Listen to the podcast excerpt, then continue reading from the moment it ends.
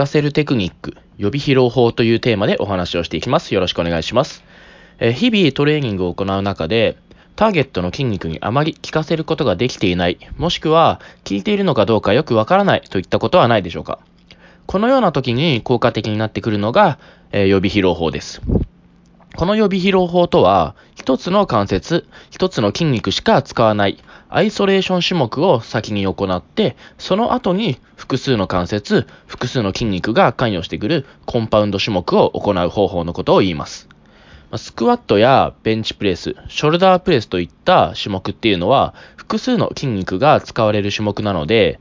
えー効かせたい筋肉ではなくて、他の筋肉が先に疲労してしまったり、どうに効いているのかよくわからないといった事態が起こってしまうことがあります。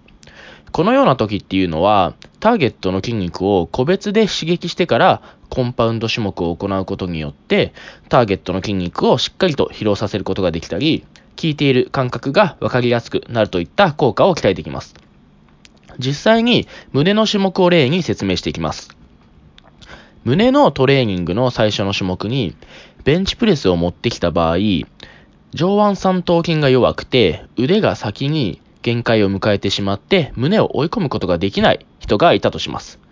えーですので、種目の順番を変えて、先に胸だけを使うダンベルフライとか、ペックフライなどのフライ系の種目を先に行ってから、その後にベンチプレスを行うようにします。このようにすると、先に行ったフライ種目で胸が疲労している状態ですので、ベンチプレスでは上腕三頭筋よりも先に胸を限界に持っていくことができるようになります。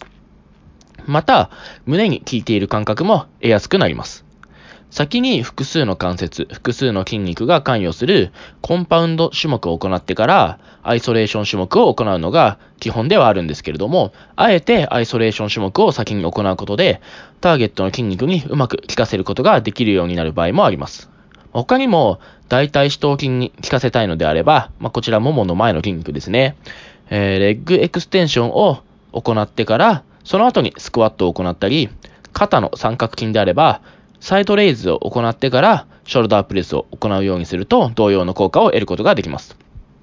今回の内容をまとめていきます。えターゲットの筋肉にあまり効かせることができていない、または効いているのかよくわからないという場合には、予備疲労法が効果的です。予備疲労法とは、ターゲットの筋肉に対して、アイソレーション種目を先に行ってから、その後にコンパウンド種目を行うことを言います。例えば、胸ではダンベルフライを行ってから、ベンチプレスを行うようにするようにします。